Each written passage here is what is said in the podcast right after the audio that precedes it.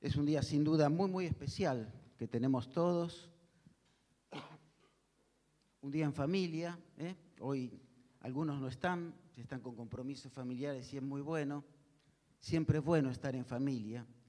Y qué lindo es poder también, un día que pensamos en la familia, que pensamos en nuestro Padre, poder acercarnos a la iglesia, que también es una familia, y vamos a hablar precisamente de eso. ¿No es cierto? De la iglesia como familia. No sé si ya está el power, no. Y quería por eso invitarlos en este día tan especial, ya que hemos pedido que Dios nos bendiga de una manera muy particular, para que podamos juntos pensar en el privilegio que tenemos, en ser parte de la familia de Dios, en ser invitados a formar la familia de Dios para poder tener la bendición de Dios en nuestra vida. Y cuando nosotros la tenemos, sin duda vamos a ser instrumentos de bendición a aquellos que también están en casa. ¿Saben? La familia es el diseño de Dios para el hombre. Dios diseñó la familia. La iglesia vamos a ver que es una familia. ¿Saben por qué? Porque si vamos viéndolo, es un término tan interesante que saben lo que significa familus, famulus.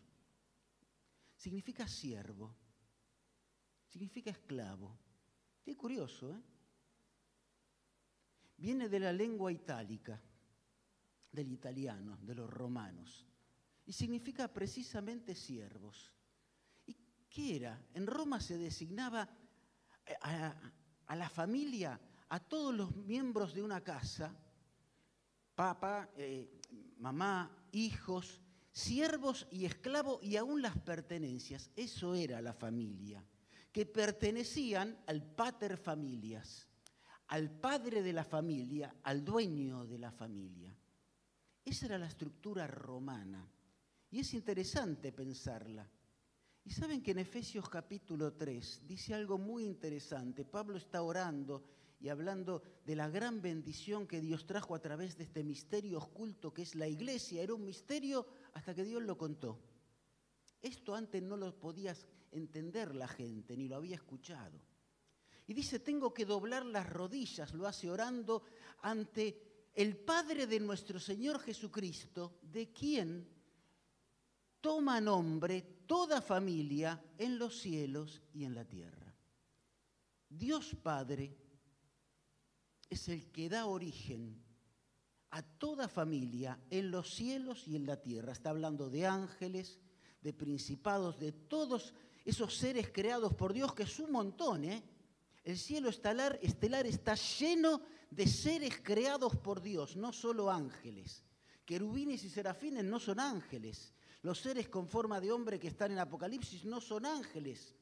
Los ángeles son los encargados que Dios puso para trabajar con nosotros, para ayudarnos a nosotros. Y aquellos que estemos en el cielo los vamos a tener de nuestros ayudantes. Son los que Dios puso para ayudarnos. Por eso nunca la humanidad va a pasar el número de seres humanos, Dios va a venir antes del número de ángeles que Él diseñó para cuidar al hombre. Mirá qué interesante, Dios ya sabe y ya sabía, antes de poner la primera estrella en el universo, cuántos seres humanos iban a estar en este mundo y cuántos iban a estar y vamos a estar con Él en el cielo y en la gloria. Por eso el hombre es imagen de Dios y está creado para vivir con un otro. ¿Por qué? Porque Dios nunca vivió solo. Dios siempre vivió en la familia trina. Antes que estuvieran las estrellas y la primera constelación en el universo, antes que creara el primer ángel que lo hizo después de crear el mundo, en el día 2 o 3 de, de, la creación de Dios, antes de hacer algo, Dios no estaba solo. No había ninguna partícula material en el, en el universo, en el vacío de Dios, porque Dios era todo en todos. Pero saben, Dios ya estaba con otro. El Padre estaba con el Hijo, el Hijo estaba con el Espíritu Santo y el Espíritu Santo estaba con él. Dios ya vivía en comunidad en familia. Por eso la palabra sociedad es el junto de los socios. Sociedad son los socios en latín, solos, los solos. Y es el grupo, la reunión de los solos. Dice en Génesis 2 que el hombre dejará a su padre y su madre y se unirá a su mujer para formar la primer familia, para empezar a formar familia. Y para eso necesitan estar desnudos. Y para eso necesitan no avergonzarse. Y para eso necesitan recibir la bendición de Dios y transmitirla a aquellos que Dios pone en nuestro entorno familiar. Por eso, en ese texto que leímos, Dios estableció cinco cosas que la vamos a ir viendo dentro de un ratito, muy rápidamente. Para que el hombre pueda vivir necesitaba compañía, porque Dios lo diseñó a imagen de él, a vivir con un otro. Necesitaba comunicación, alguien que pudiera hablar a, su igual, hombre y mujer, por eso los hizo necesitaba reconocimiento y afecto, necesitamos intimidad, necesitamos las caricias. En el curso que estamos haciendo nos decían, ¿eh? a Mabel le gustó mucho, un abrazo, 10 abrazos por día. ¿Cuánto? 12. Bueno, me quedé corto, 12. Por eso me, todo el día me aprieta. No, sé cómo, es el Ah, bueno, bueno, le robo, estoy robando dos. Y necesitamos crecer, para eso puso la familia y la primer pareja en este mundo. Lo que ocurre que un señor llamado Satanás deterioró la sanidad del hombre, la salud del individuo y trajo problemas. Y Dios no se conformó con eso, por eso tuvo que juzgar al mundo, pero le dijo a Noé, yo te voy a bendecir cuando una nueva familia comenzaba a repoblar este mundo. Venimos de Adán, pero venimos de Noé. Y Dios no se conformó con eso, sino cuando el hombre fue fracasando a través de la torre de Babel, a través de diferentes experiencias, Dios tuvo que cumplir y cercar la promesa en un señor llamado Ablán y le dijo, en ti serán benditas todas las familias de la iglesia, de la tierra. Y vos que estás sentado en este banco y son miembro de esta iglesia o son miembro de alguna iglesia, Dios te bendijo ese día en Abraham preparando una familia para que vos y yo podamos ser bendecidos. Y esto lo ratificó luego, a ver si me apagó, lo ratificó luego, si funciona el power, ahí está, con Isaac y lo, dijo lo mismo al Señor Jacob. Afirmó la promesa, por más que hubiera pecado, por más que hubiera debilidades, yo voy a crear una familia sana para construir individuos sanos. Y saben, dice el libro de Efesios que en aquel tiempo el hombre que estaba sin Cristo pudo alcanzar la bendición que Dios le prometió a Abraham, a Isaac, a Jacob, que tenía transmitida a Noé y que comenzó con nuestros primeros padres. Y aquellos que estábamos alejados y solos, en medio de una sociedad, Dios ahora en Cristo, dice el versículo 13, a nosotros que estábamos lejos, que estábamos extraños, que estábamos alejados, dice el versículo 14, que puso paz en medio nuestro para unir de estos hombres solos y distanciados un solo y nuevo pueblo que Él hizo. Y ese pueblo es la familia de Dios. Nuestra versión dice hombre, pero está hablando de la familia de Dios. Para crear, dice más adelante, en sí mismo, de los dos, de las soledades de nosotros dos, un solo y nuevo hombre, y lo hizo a través de la iglesia, para poder construir nuevas familias, para poder construir una familia sana, para que vos puedas disfrutar plenamente la vida de Dios. Por eso Él lo hizo de esta forma. Por eso la familia es también la iglesia. Y es la que puso Dios para restaurar su diseño en el hombre. Que como necesita el vínculo con un otro, no lo puede hacer cuando está alejado y solo porque el pecado nos esconde. Siempre cuando vamos a hacer algo malo, vieron, miramos a ver si alguien nos ve, ¿no? ¿Eh? Yo cuando quiero hacer algo que no tengo que hacer en casa, miro dónde está Mabel y después despacito voy y lo hago. ¿Eh? Entonces lo puedo hacer. Como los chicos, yo no lo hice, ¿vieron? Nunca tienen nada. ¿Qué tenés en la mano? Nada. Siempre la mano la tienen vacía, pero la de atrás no la muestran. Así somos nosotros con Dios. Por eso puso la familia, para resolver el problema más tremendo que tiene el hombre, que es esa eternidad que la llamaba Salomón, que esa necesidad de trascendencia que lo llaman otros como Eric Fromm, que es esa necesidad de afecto de Dios, como lo, o como lo llama un escritor que llama René Padilla, esa necesidad del amor entrega, que solamente podemos disfrutarlo y transmitirlo a los que queremos a través del, del dador de ese amor entrega que es Jesús en la cruz. Y mira, la iglesia es una familia que bendice, porque Dios nos colocó juntos para restaurarnos, a gente lastimada, a gente complicada, no mires al lado tuyo, ¿eh? no, no, no. Pensá en vos nada más, no, no, no mires al lado. Y menos a mí, ¿eh? no, no. A gente complicada como somos nosotros. La familia es una familia que integra y libera.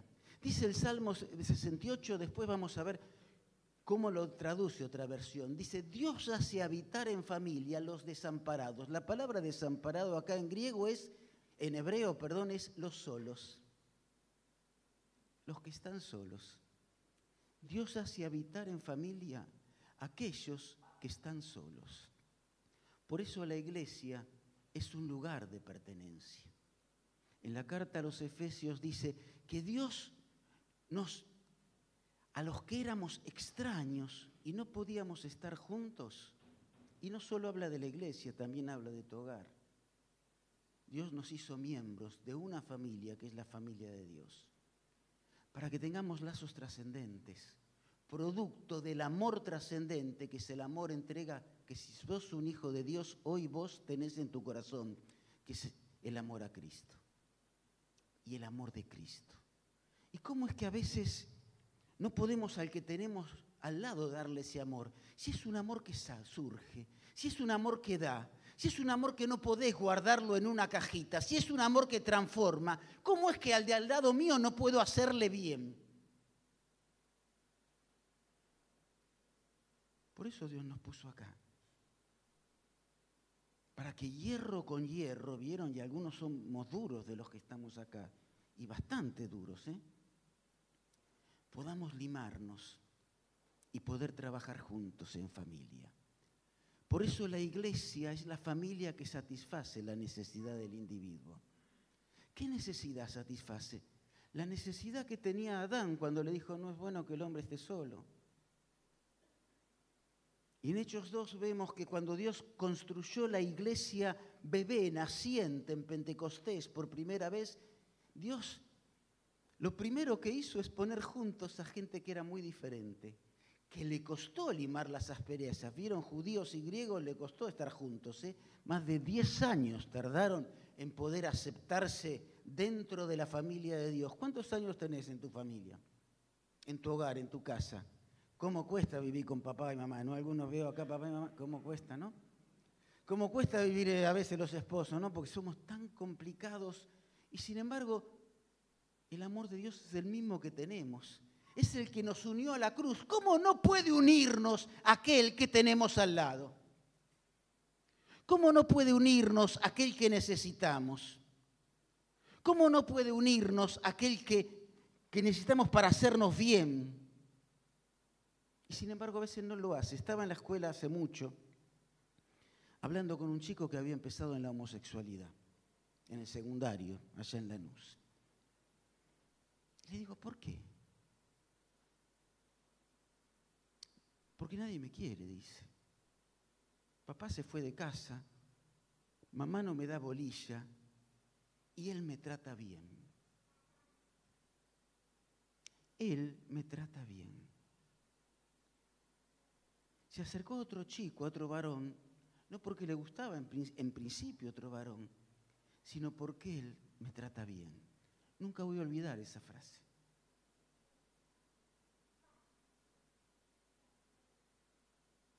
Y yo quise hablarle de un Dios que quería tratarlo bien. Y nunca lo pudo entender. Y vino muchas veces a hablar conmigo porque no quería. pero era el único que le daba afecto. No lo tenía con mamá, no lo tenía con papá, la hermana mayor no le daba bolilla, los amigos, él por su carácter y su temperamento, no se sentía, pero él lo trataba bien. Mira, Dios te trata bien y te puso en familia. Y nos puso juntos para tratarnos bien. ¿No te parece que es el momento de tratar bien al que tenés al lado? De pensar un poquito en el que tenés al lado. Dios vino para remediar el problema de la comunión, de sentirnos pegado al otro. Por eso Abraham le dijo, unite a tu mujer. Deja papá y mamá, unite, construí tu familia, construí tu vínculo, construí tu intimidad. Y los hermanos allá en Pentecostés tenían en común todas las cosas y estaban juntos. En la Biblia hay más de 50 unos con otros porque habla de la necesidad de estar juntos. Sin embargo, nos encerramos en nuestras debilidades, nos encerramos en nuestros dolores y somos egoístas con nuestras debilidades. Queremos atenderla y dejamos al otro tirado. Y dejamos al que nos quiere y le quiere dar la mano sin, sin mirarlo, sin darle asistencia. Y nos quejamos de todo, nos miramos al espejo y somos solo yo.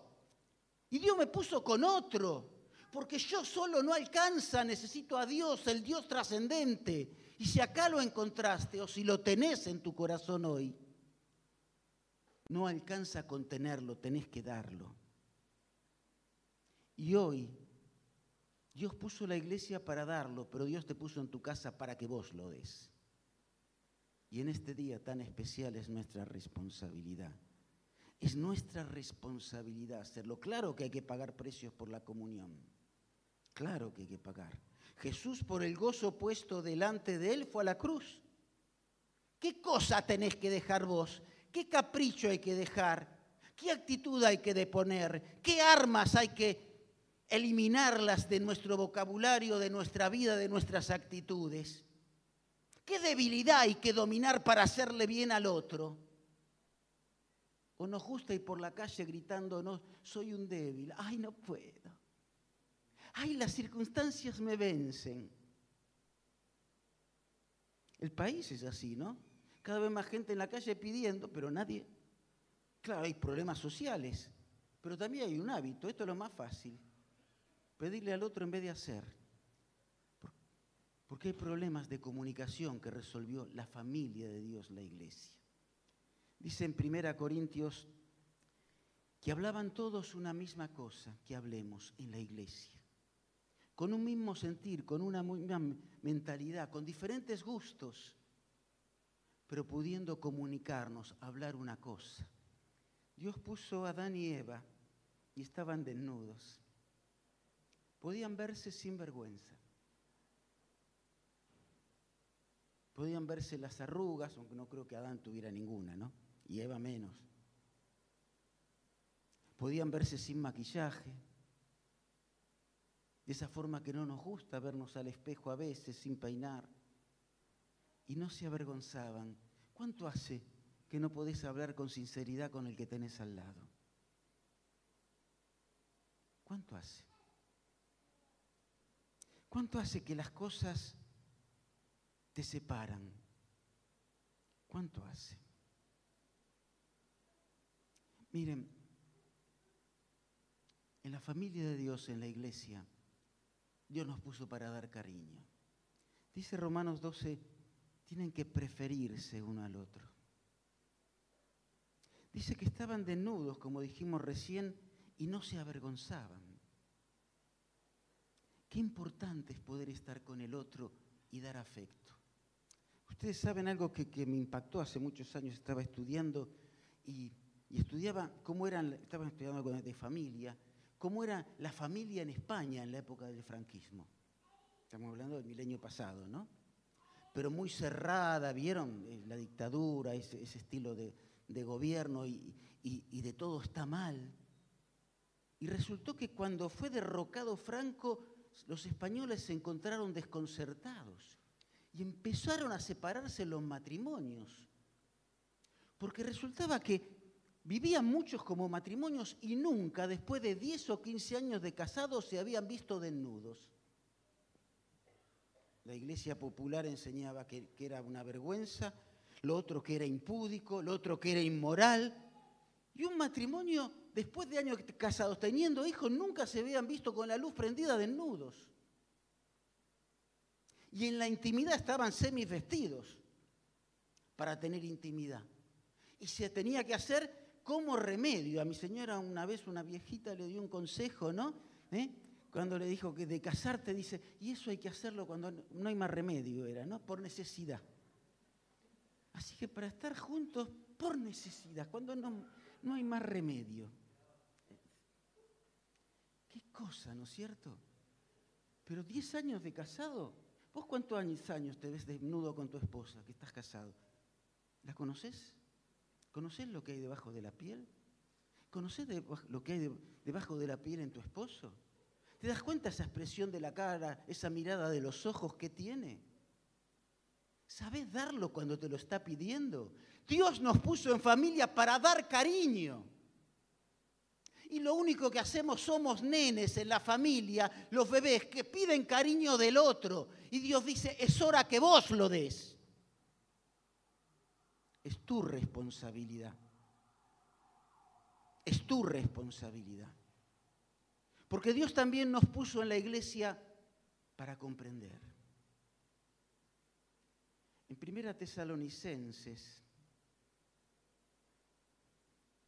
es interesante que dice, reconozcan a los que trabajan, animen a los que se desalientan, sostengan a los débiles, amonesten a los ociosos. Nosotros entendemos a veces que amonestar es eh, exhortar, dar la pálida. Dice, no, enséñenles qué tiene que hacer.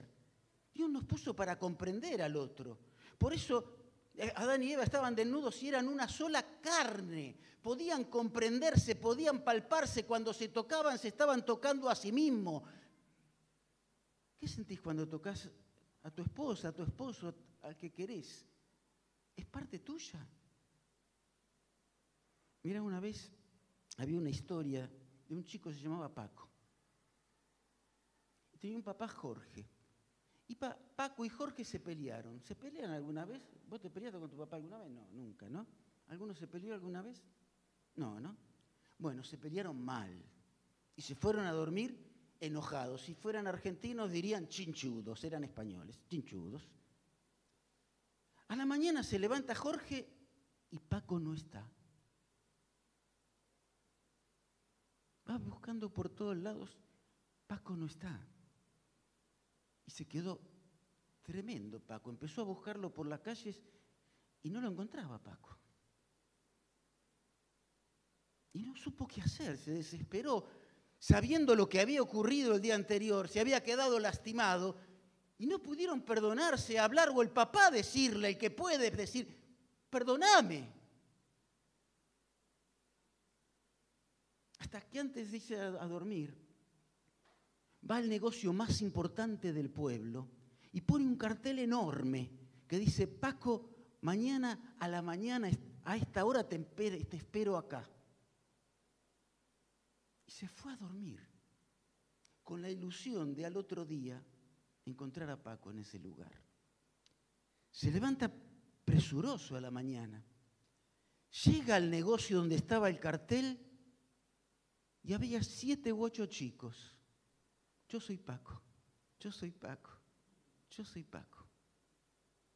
Había puesto, Paco, vení, papá te perdona.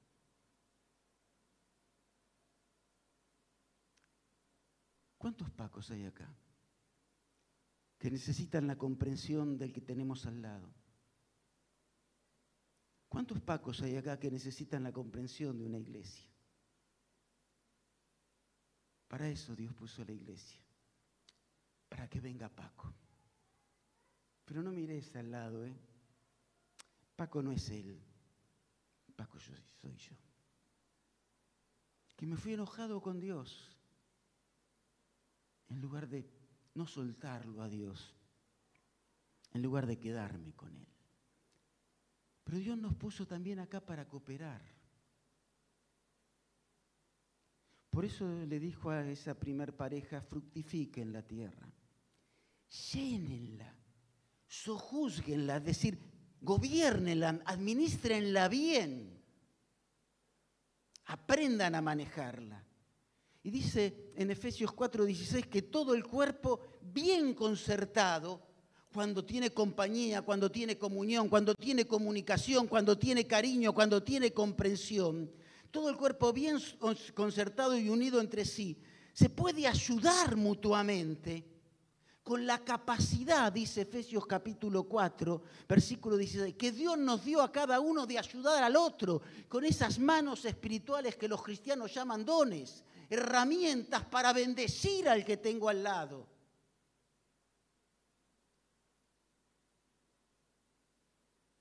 Para bendecir al otro. Por eso en un día como hoy que a veces decimos no hablemos de papá porque a veces no está en casa, sí hablemos de papá porque si vos lo tenés en tu corazón a Dios, está en tu casa.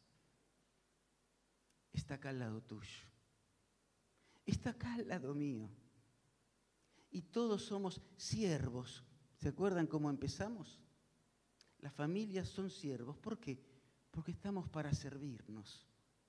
Porque tenemos un buen papá a cuál podemos copiar. Qué lindo que es eso, ¿no? Por eso la iglesia es la familia de Dios. Y es el lugar que Dios puso para bendecirte a vos. Para que te vayas con el corazón lleno, tan lleno que puedas dárselo al que vive hoy en tu casa cuando va dentro un ratito y que va a estar en la mesa al lado tuyo. La familia es el lugar para prepararnos a nosotros para darnos la capacidad de dejar de pedir y ser mangueros de Dios y empezar a pedirle a Dios.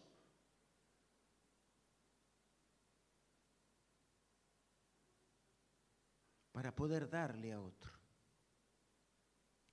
Hace unos años había una película muy famosa iraní, acá no, no, era popular en general porque todas las películas iraníes son muy lentas, ¿vieron?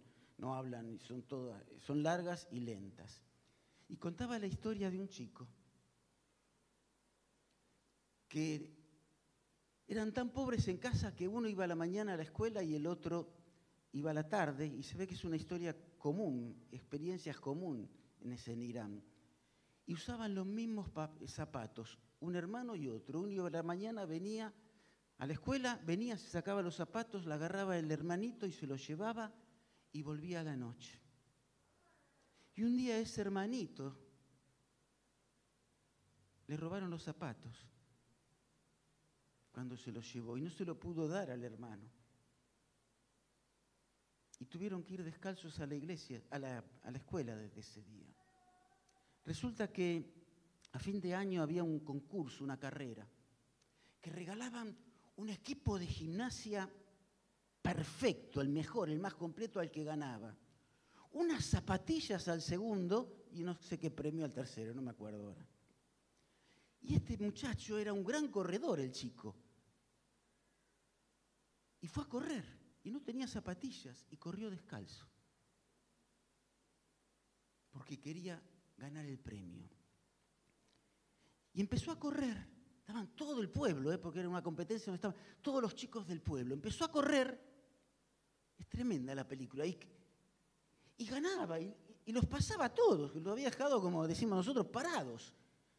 Y el chico empezaba a caminar, a correr más despacio cada vez, porque quería que lo alcanzaban porque quería salir segundo.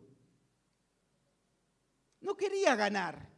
Quería salir segundo porque quería darle las zapatillas al hermano que los había defraudado y se las había perdido. Y, la película se demora mucho tiempo en esta carrera y desesperado ayuda al que venía atrás y se le acercaban los otros y desesperado para que gane el otro. Y no hubo remedio, ganó él y cuando le dan el premio se puso a llorar dice, yo quiero ese. Y le dieron lo que quería, las zapatillas. No importaba ganar, importaba poder darle al hermano lo que necesitaba. ¿Alguna vez te importó darle al hermano lo que necesita? Aunque quedes descalzo, aunque no tengas el jogging. Dios te trajo acá a la iglesia para prepararnos para que podamos bendecir. No para ser más lindos, para que podamos bendecir. Por eso,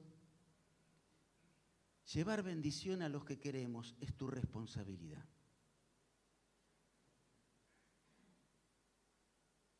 Y si venís a la iglesia del Señor en Patricios, tenés que prepararte sirviendo, siendo de utilidad al que hoy tenés al lado tuyo, al que hoy tenés atrás y que quizás no conoces el nombre.